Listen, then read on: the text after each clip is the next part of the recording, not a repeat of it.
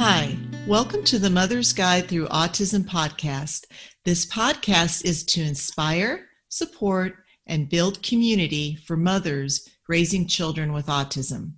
I'm Bridget Shipman, the host and creator of the Mother's Guide Through Autism. This podcast has been inspired by my son Joseph, who has been living with autism for the past 28 years. Hello, welcome back to Mother's Guide Through Autism. I'm Bridget Shipman, your host, and I'm very excited to talk to you today. What I'm going to be talking to you about is your internal compass as a mother's guide. And this is important because when you're trying to make an important decision for your child and you don't know which direction to go into, which way do I go? What do I do? I want you to know that we can access your internal compass. So that's what I'm going to be talking to you about today the internal compass and how you can use it. When I first became a mom, I was very excited, but also fearful. I don't know about all of you, but my hunch is we've all had that moment of, oh my, oh my gosh, I'm going to be responsible for this beautiful human being. And once we give birth to our children, or once we meet our children for the first time, uh, if you're an adopted mom or any mother figure, the feeling of joy is beautiful and the love that we have just immediately just consumes us. But also does fear. I've often heard uh, you know some parents say man i wish i would have had a handbook when i signed up for being a parent. And i know for myself i really could have used a handbook. I could still use a handbook, quite honestly, but I really I didn't have one. I didn't apply for this job. I didn't really understand it, although I knew I wanted to be a, a, a mother. And if you're listening to this and you are, are going to become a mom in whatever way you're going to become a mom because i don't think really giving birth defines motherhood. I think being a mother is just being somebody who loves a child more than they love themselves. And for me that instantly happened when i first met joseph and of course my younger son as well.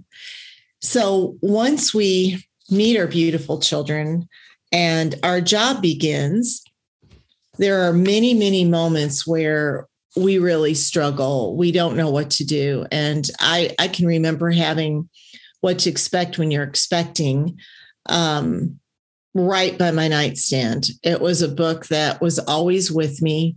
And sometimes it gave me relief and sometimes it didn't because it didn't uh, that I don't know that there's a book that has every single answer in it, but boy, did I use that book. And boy, was I glad I had that book. It was a, a great resource for me. And I kept it close to me and I used it frequently.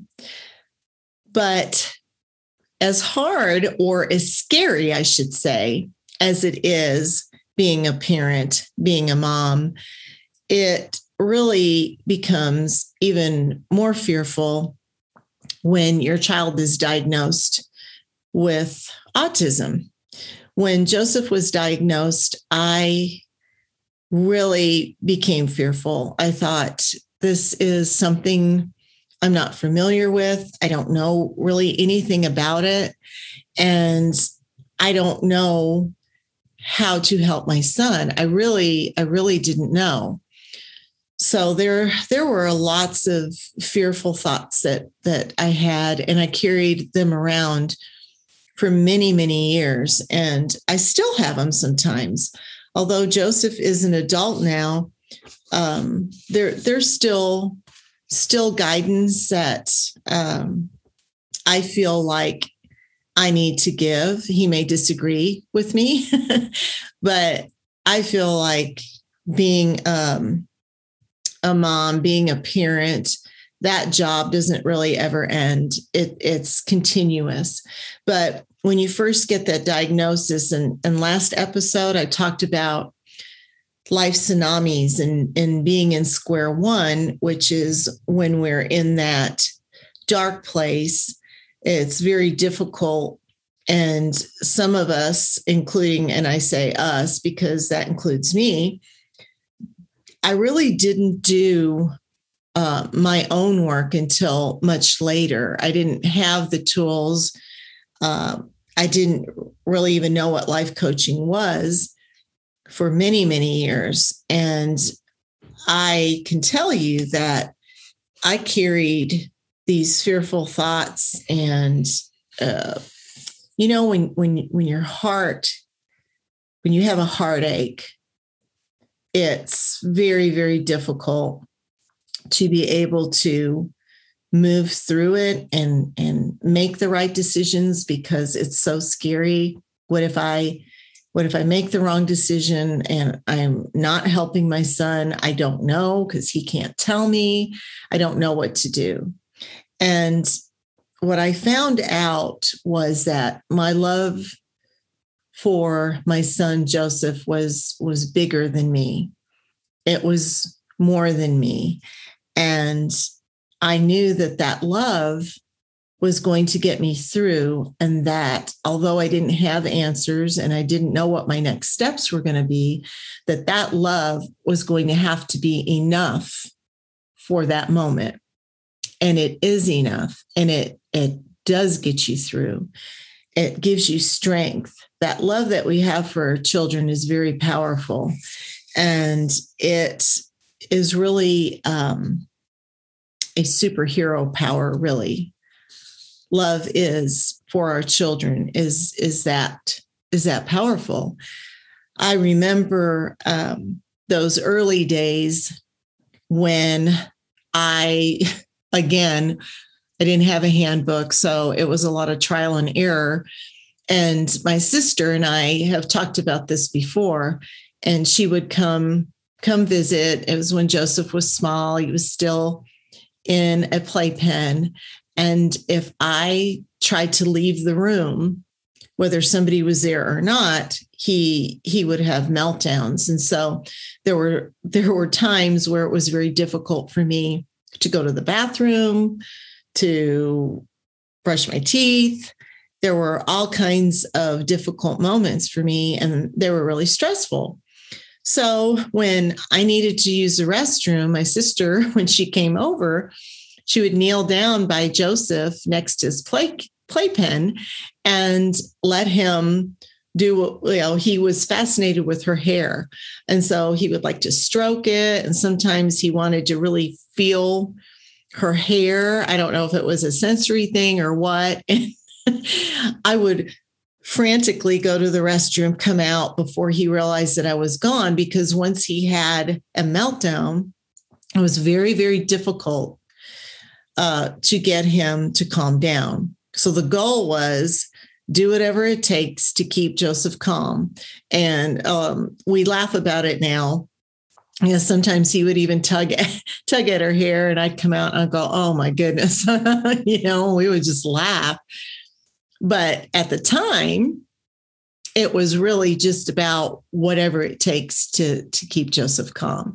So those memories, as I reflect and and share my stories with you, um, I I know that you can relate. My hunch is that you're like, oh gosh, yeah, I remember doing whatever, or I'm actually going through that now, and yeah, when your child starts having meltdowns, it's, it's very, very difficult. And when you're already stressed out, it just adds more to that.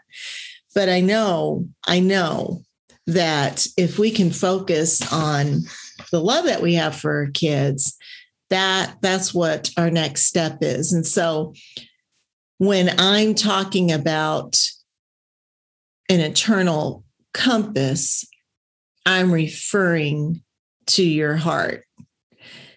that that uh, love that you have for your child is your internal compass. It's your mother's intuition, if you will. I know that um, when I had, when I was searching, when I didn't have answers, I knew to follow my heart. It was it was some some feeling inside of me, and I had, and I shared this before, but I had lots of heartfelt advice from all kinds of professionals and and you know you're trying to make that decision should i do this therapy? What therapy will work? You know you're just constantly in search problem solving mode. And I, I just didn't know you know what do i do? And i would listen to all this advice and sometimes it helped but sometimes it took over my intuition, I felt it right in my gut, in my heart. And I knew my son better than anybody else knew, knew my child. And so I had to go with that. I had to go with my intuition. And quite honestly, I didn't, once I felt that, it became such a strong feeling. Once I allowed it and I could recognize it, that that intuition was like a a lion a lion's heart. Just as a, a mother lion watches over her cubs it was no i i i don't that doesn't feel right to me. Although i didn't have have an answer sometimes it didn't matter but i had that answer.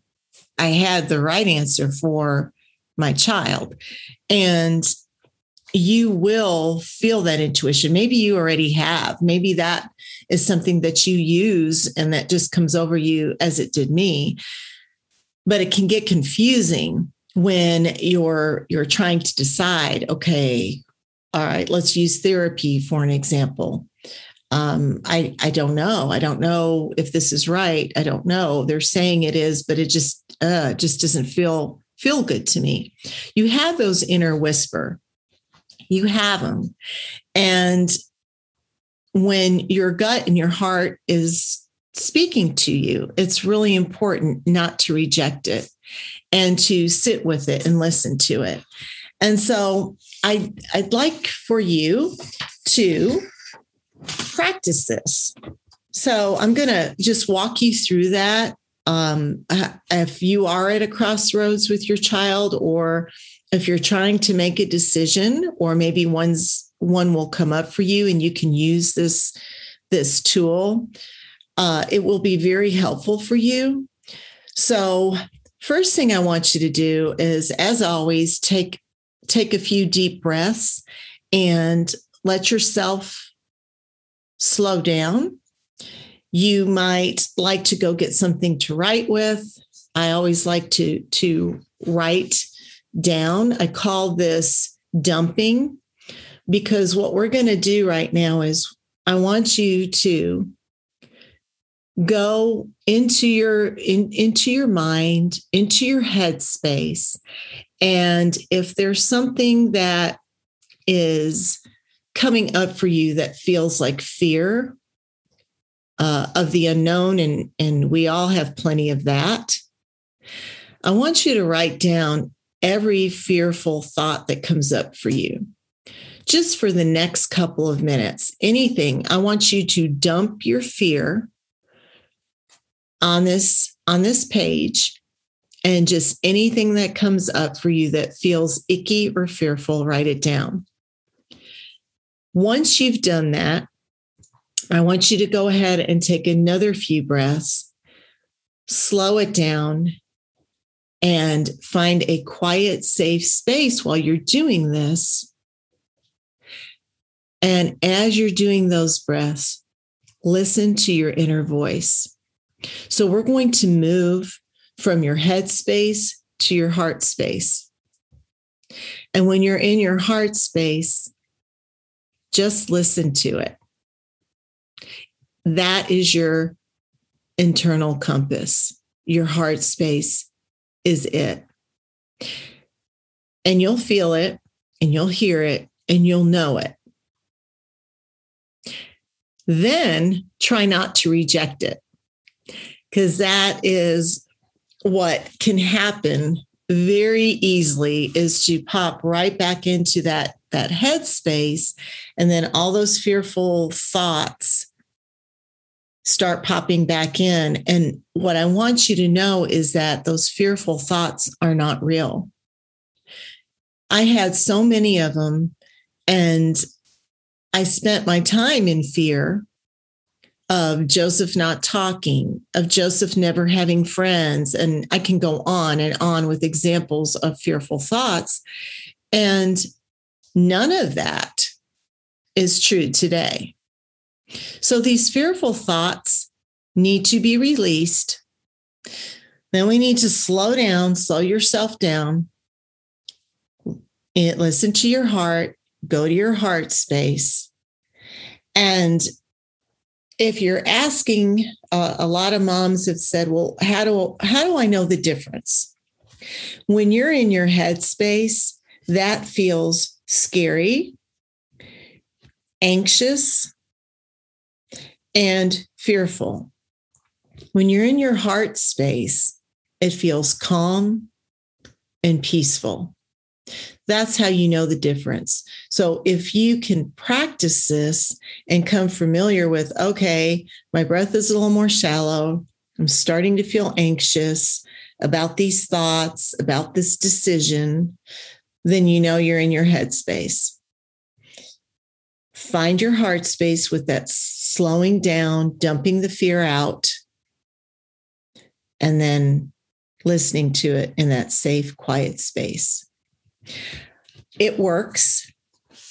It really does work. And I use this tool a lot because it's very easy when you allow those those fearful thoughts in and then you don't know how to get them out. So I hope you find this tool helpful for you in your decision making um, releasing your fear from those fearful thoughts. We'll be doing more work around this, but this is one of many tools that you can use.